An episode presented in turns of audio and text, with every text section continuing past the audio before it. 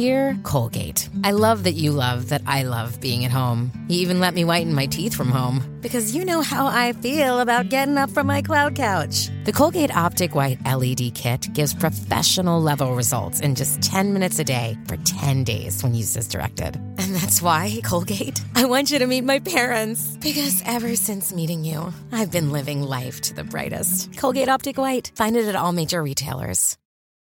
This episode is brought to you by Shopify. Whether you're selling a little or a lot, Shopify helps you do your thing, however you cha-ching. From the launch your online shop stage, all the way to the we just hit a million orders stage. No matter what stage you're in, Shopify's there to help you grow. Sign up for a one dollar per month trial period at shopify.com slash special offer, all lowercase. That's shopify.com slash special offer. Hello, everyone. This is a special announcement from one thousand one Heroes to let you know that within the coming weeks, we'll be launching our second show, one thousand one Classic Short Stories and Tales, which will focus mainly on short stories from classic writers such as Mark Twain, Ernest Hemingway, Edgar Allan Poe, and many others. Audio stories that teach us history and provide a new path for enjoying great literature. Here's a sneak peek of one of our episodes that we hope you will enjoy. The show isn't up at iTunes yet, but I will announce that when the day comes. Enjoy!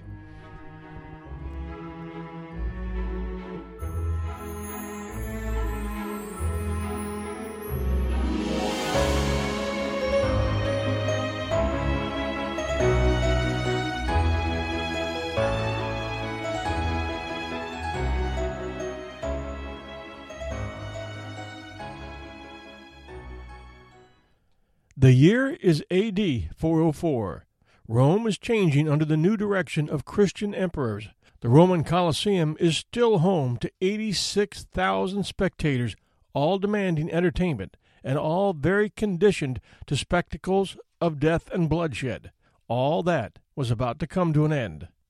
Welcome to another episode from one thousand one Classic Stories and Tales, this one titled The Last Fight in the Colosseum, is a short story written by author Charlotte M. Yonge, that's spelled Y O N G E, an English writer known for the quality of her work and her prolific output. Her story here gives you a detailed account of the bloody spectacle that was Rome in the last days before Christianity finally took hold, and reminds us where we would be today were it not for the advent of morality. You can enjoy all our one thousand one Classic Stories and Tales episodes at w w w dot one thousand one stories podcast dot com. Just look for the link up top to the one thousand one Classics, and you're on your way. And you can also enjoy one thousand one Heroes, Legends, Histories, and Mysteries when you go there. You can also find our show at iTunes and all the podcatcher sites by searching one thousand one Classic Stories. Then subscribe. Subscribing is free, and by doing so, you will be reminded when we post new episodes. And now, our story, The Last Fight in the Colosseum. A D four oh four. As the Romans grew prouder and more fond of pleasure, no one could hope to please them who did not give them sports and entertainments. When any person wished to be elected to any public office, it was a matter of course that he should compliment his fellow citizens by exhibitions of the kind they loved, and when the common people were discontented, their cry was that they wanted panem ac circenses, bread and sports, the only things they cared for. In most places where there has been a large Roman colony, remains can be seen of the amphitheaters where the citizens were wont to assemble for these diversions. Sometimes these are stages of circular galleries of seats hewn out of the hillside, where rows of spectators might sit one above the other, all looking down upon a broad, flat space in the center, under their feet, where the representations took place. Sometimes when the country was flat, or it was easier to build than to excavate, the amphitheater was raised above ground, rising up to a considerable height. The grandest and most renowned of all these amphitheaters is the Colosseum at Rome. It was built by Vespasian and his son Titus, the conquerors of Jerusalem, in a valley in the midst of the seven hills of Rome. The captive Jews were forced to labor at it, and the materials, granite outside and softer travertine stone within, are so solid and so admirably built that still at the end of eighteen centuries it has scarcely even become a ruin, but remains one of the greatest wonders of Rome. Five acres of ground were enclosed within the oval of its outer wall, which outside rises perpendicularly in tiers of arches, one above the other. Within, the galleries of seats projected forwards, each tier coming out far beyond the one above it, so that between the lowest and the outer wall there was room for a great space of chambers, passages, and vaults around the central space, called the arena from the word arena, meaning sand, with which it was strewn. When the Roman emperors grew very vain and luxurious, they used to have this sand made ornamental with metallic fillings, vermilion, and even powdered precious stones, but it was thought better taste to use the scrapings of a soft white stone, which, when thickly strewn, made the whole arena look as if it were covered with untrodden snow. Around the border of this space flowed a stream of fresh water. Then came a straight wall, rising to a considerable height, and surmounted by a broad platform, on which stood a throne for the emperor, curule chairs of ivory and gold for the chief magistrates and senators, and seats for the vestal virgins. Next above were galleries for the equestrian order, the great mass of those who considered themselves as of gentle station, though not of the highest rank, further up, and therefore farther back were the galleries belonging to the freemen of Rome, and these were again surmounted by another plain wall with a platform on the top, where were places for the ladies, who were not, except for the Vestal Virgins, allowed to look on nearer because of the unclothed state of some of the performers in the arena. Between the ladies' boxes, benches were squeezed in where the lowest people could seat themselves, and some of these likewise found room in the two uppermost tiers of porticos, where sailors, mechanics, and persons in the service of the Colosseum had their post. Altogether, when full, this huge building held no less than eighty-seven thousand spectators. It had no roof, but when there was rain, or if the sun was too hot, the sailors in the porticos unfurled awnings that ran along ropes, and formed a covering of silk and gold tissue over the whole.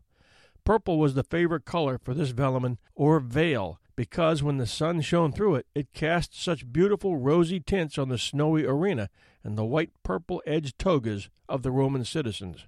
Long days were spent from morning till evening upon those galleries.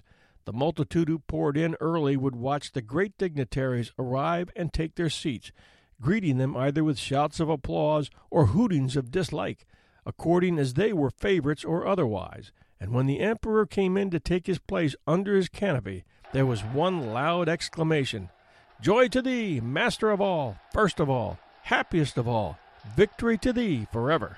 When the emperor had seated himself and given the signal, the sports began. Sometimes a rope-dancing elephant would begin the entertainment, by mounting even to the summit of the building and descending by a cord. Then a bear, dressed up as a Roman matron, would be carried along in a chair between porters, as ladies were wont to go abroad, and another bear in a lawyer's robe would stand on his hind legs and go through the motions of pleading a case. Or a lion came forth with a jeweled crown on his head, a diamond necklace round his neck, his mane plated with gold, and his claws gilded, and playing a hundred pretty gentle antics with a little hare that danced fearlessly within his grasp. Then in would come twelve elephants, six males in togas, six females with the veil and pallium. They took their places on couches around an ivory table, dined with great decorum, playfully sprinkled a little rose water over the nearest spectators, and then received more guests of their unwieldy kind, who arrived in ball dresses, scattered flowers, and performed a dance. Sometimes water was let into the arena, a ship sailed in, and falling to pieces in the midst sent a crowd of strange animals swimming in all directions. Sometimes the ground opened, and trees came growing up through it, bearing golden fruit. Or the beautiful old tale of Orpheus was acted. These trees would follow the harp and song of the musician. But, to make the whole part complete, it was no mere play, but real earnest, that the Orpheus of the piece fell a prey to live bears. For the Colosseum had not been built for such harmless spectacles as those first described.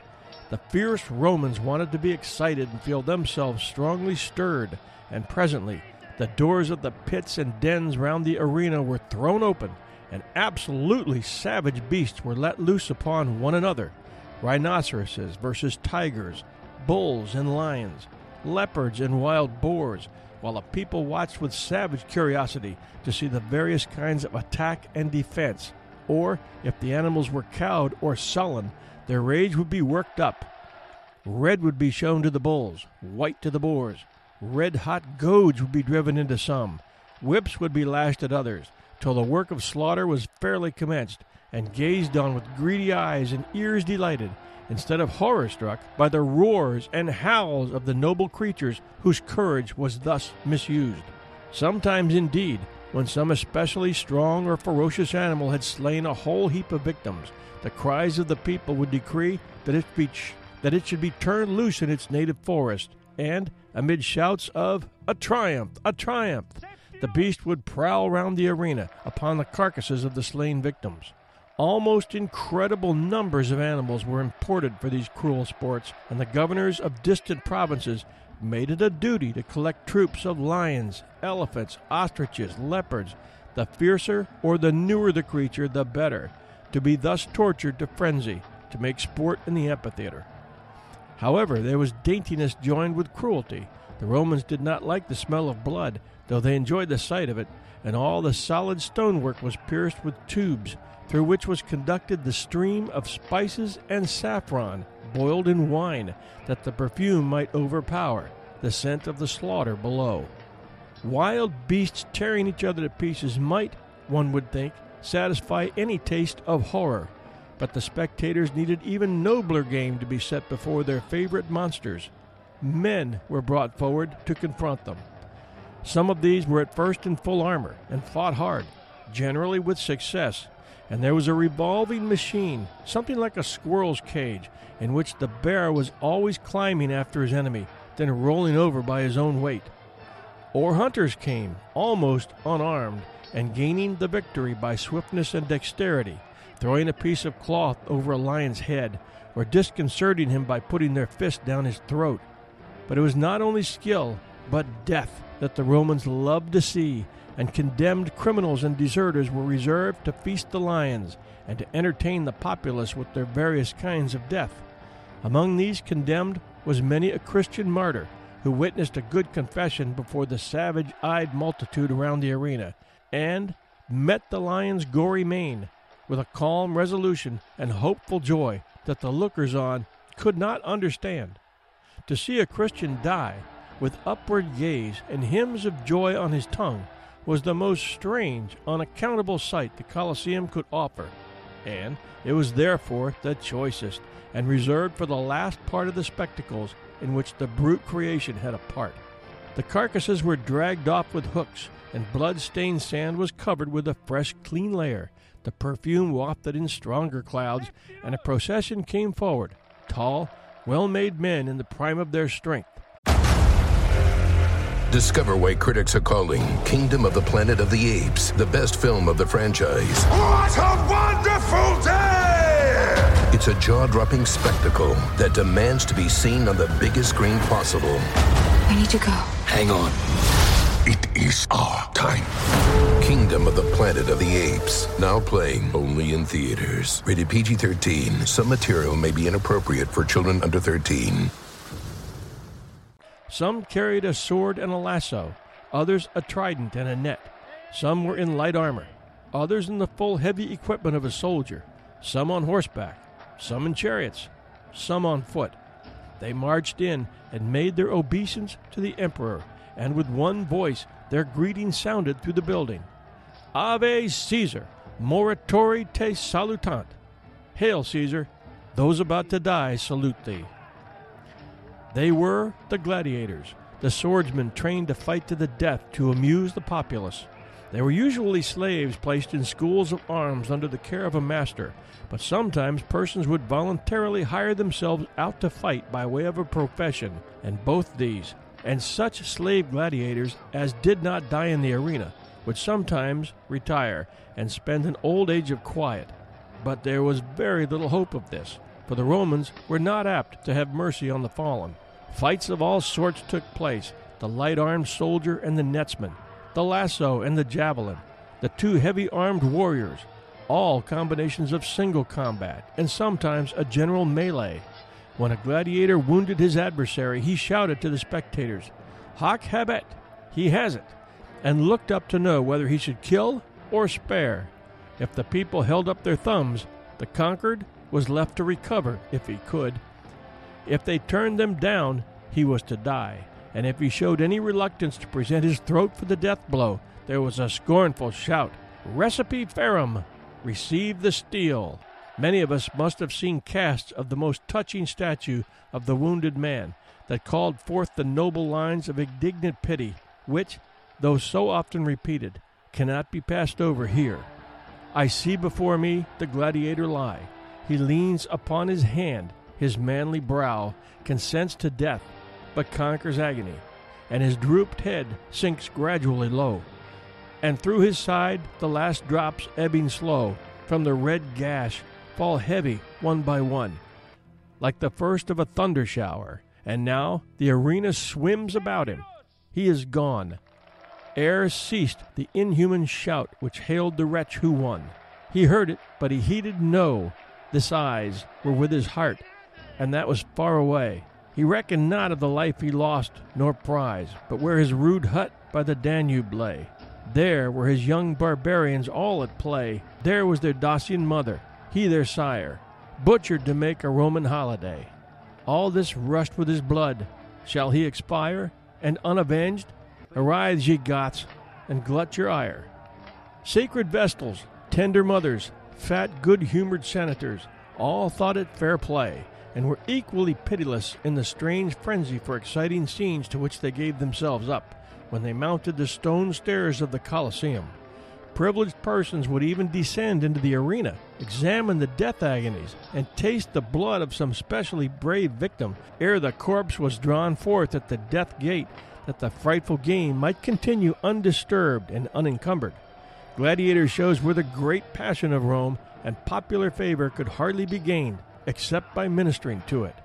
Even when the barbarians were beginning to close in on the empire, hosts of brave men were still kept for this slavish mimic warfare, sport to the beholders, but sad earnest to the actors. Christianity worked its way upwards, and at last was professed by the emperor on his throne. Persecution came to an end, and no more martyrs fed the beasts in the Colosseum. The Christian emperors endeavored to prevent any more shows where cruelty and death formed the chief interest, and no truly religious person could endure the spectacle. But custom and love of excitement prevailed even against the emperor. Mere tricks of beasts, horse and chariot races, or bloodless contests were tame and dull according to the diseased taste of Rome.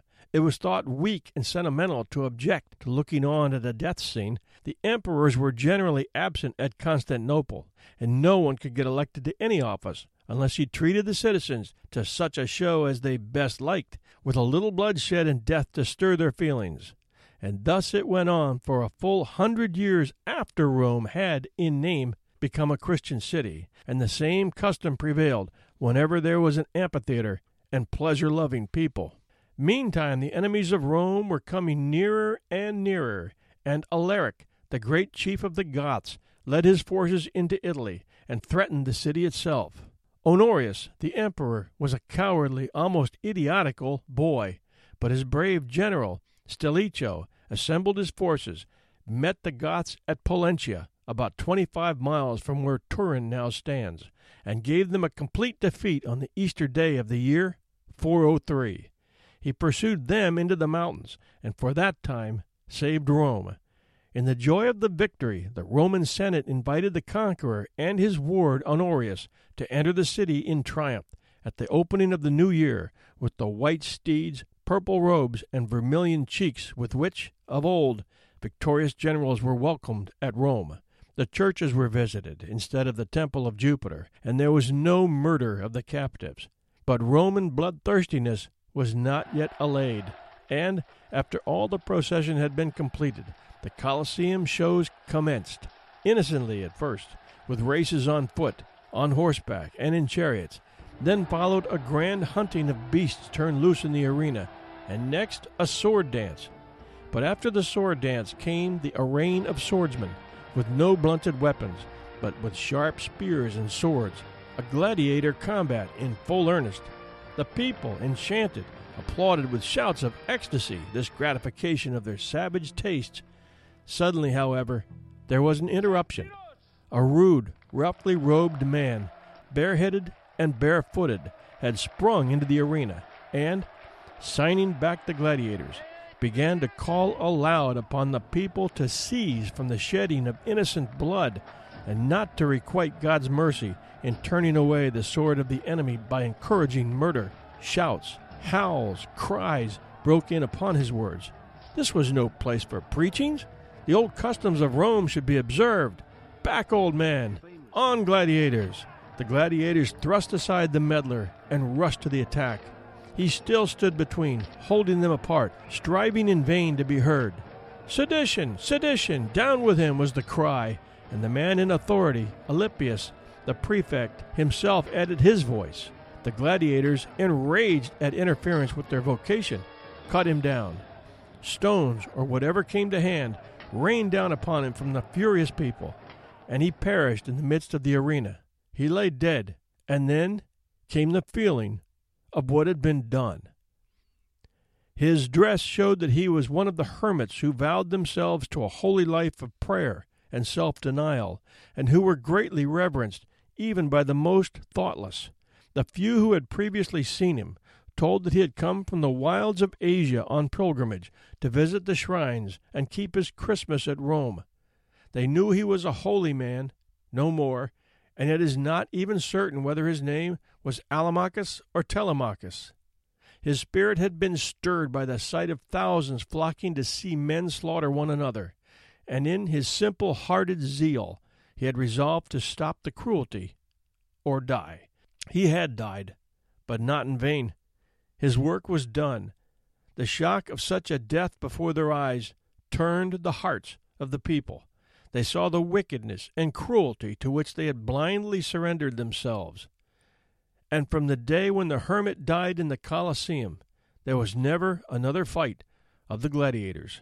Not merely at Rome, but in every province of the empire, the custom was utterly abolished, and one habitual crime, at least, was wiped from the earth by the self-devotion of one humble, obscure, almost nameless man. Thank you for joining us at ten oh one Classic Stories and Tales. You can catch all our episodes at w w w dot ten oh one stories podcast dot com, where you will also find ten oh one Heroes, Legends, Histories, and Mysteries.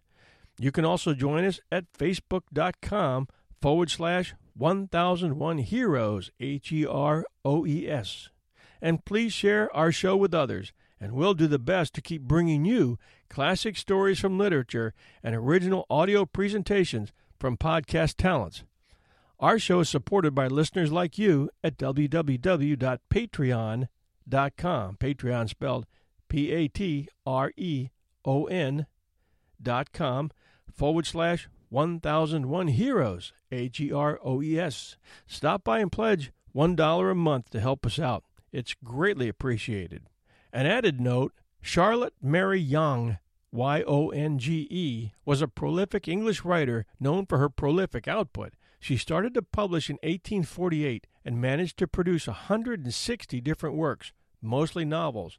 Much of her work was in children's literature. Until next time, this is your host and storyteller, John Hagedorn, and this is our story.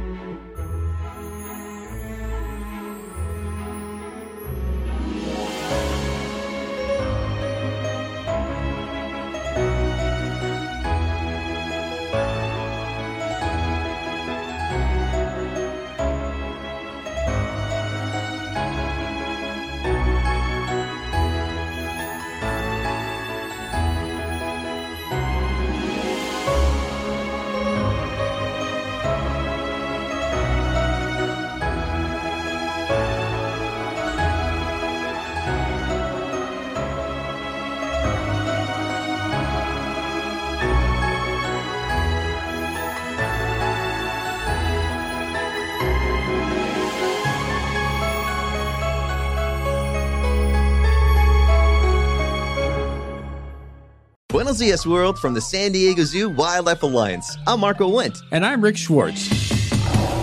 And we're your hosts for Season three of Amazing Wildlife, a show from iHeartRadio Ruby Studio and the global conservation organization behind the San Diego Zoo and the San Diego Zoo Safari Park. Listen as we dive into the efforts here in San Diego and spotlight the heroes working worldwide to care for the species you know and love. Listen to Amazing Wildlife on the iHeartRadio app, Apple Podcasts, or wherever you get your podcasts.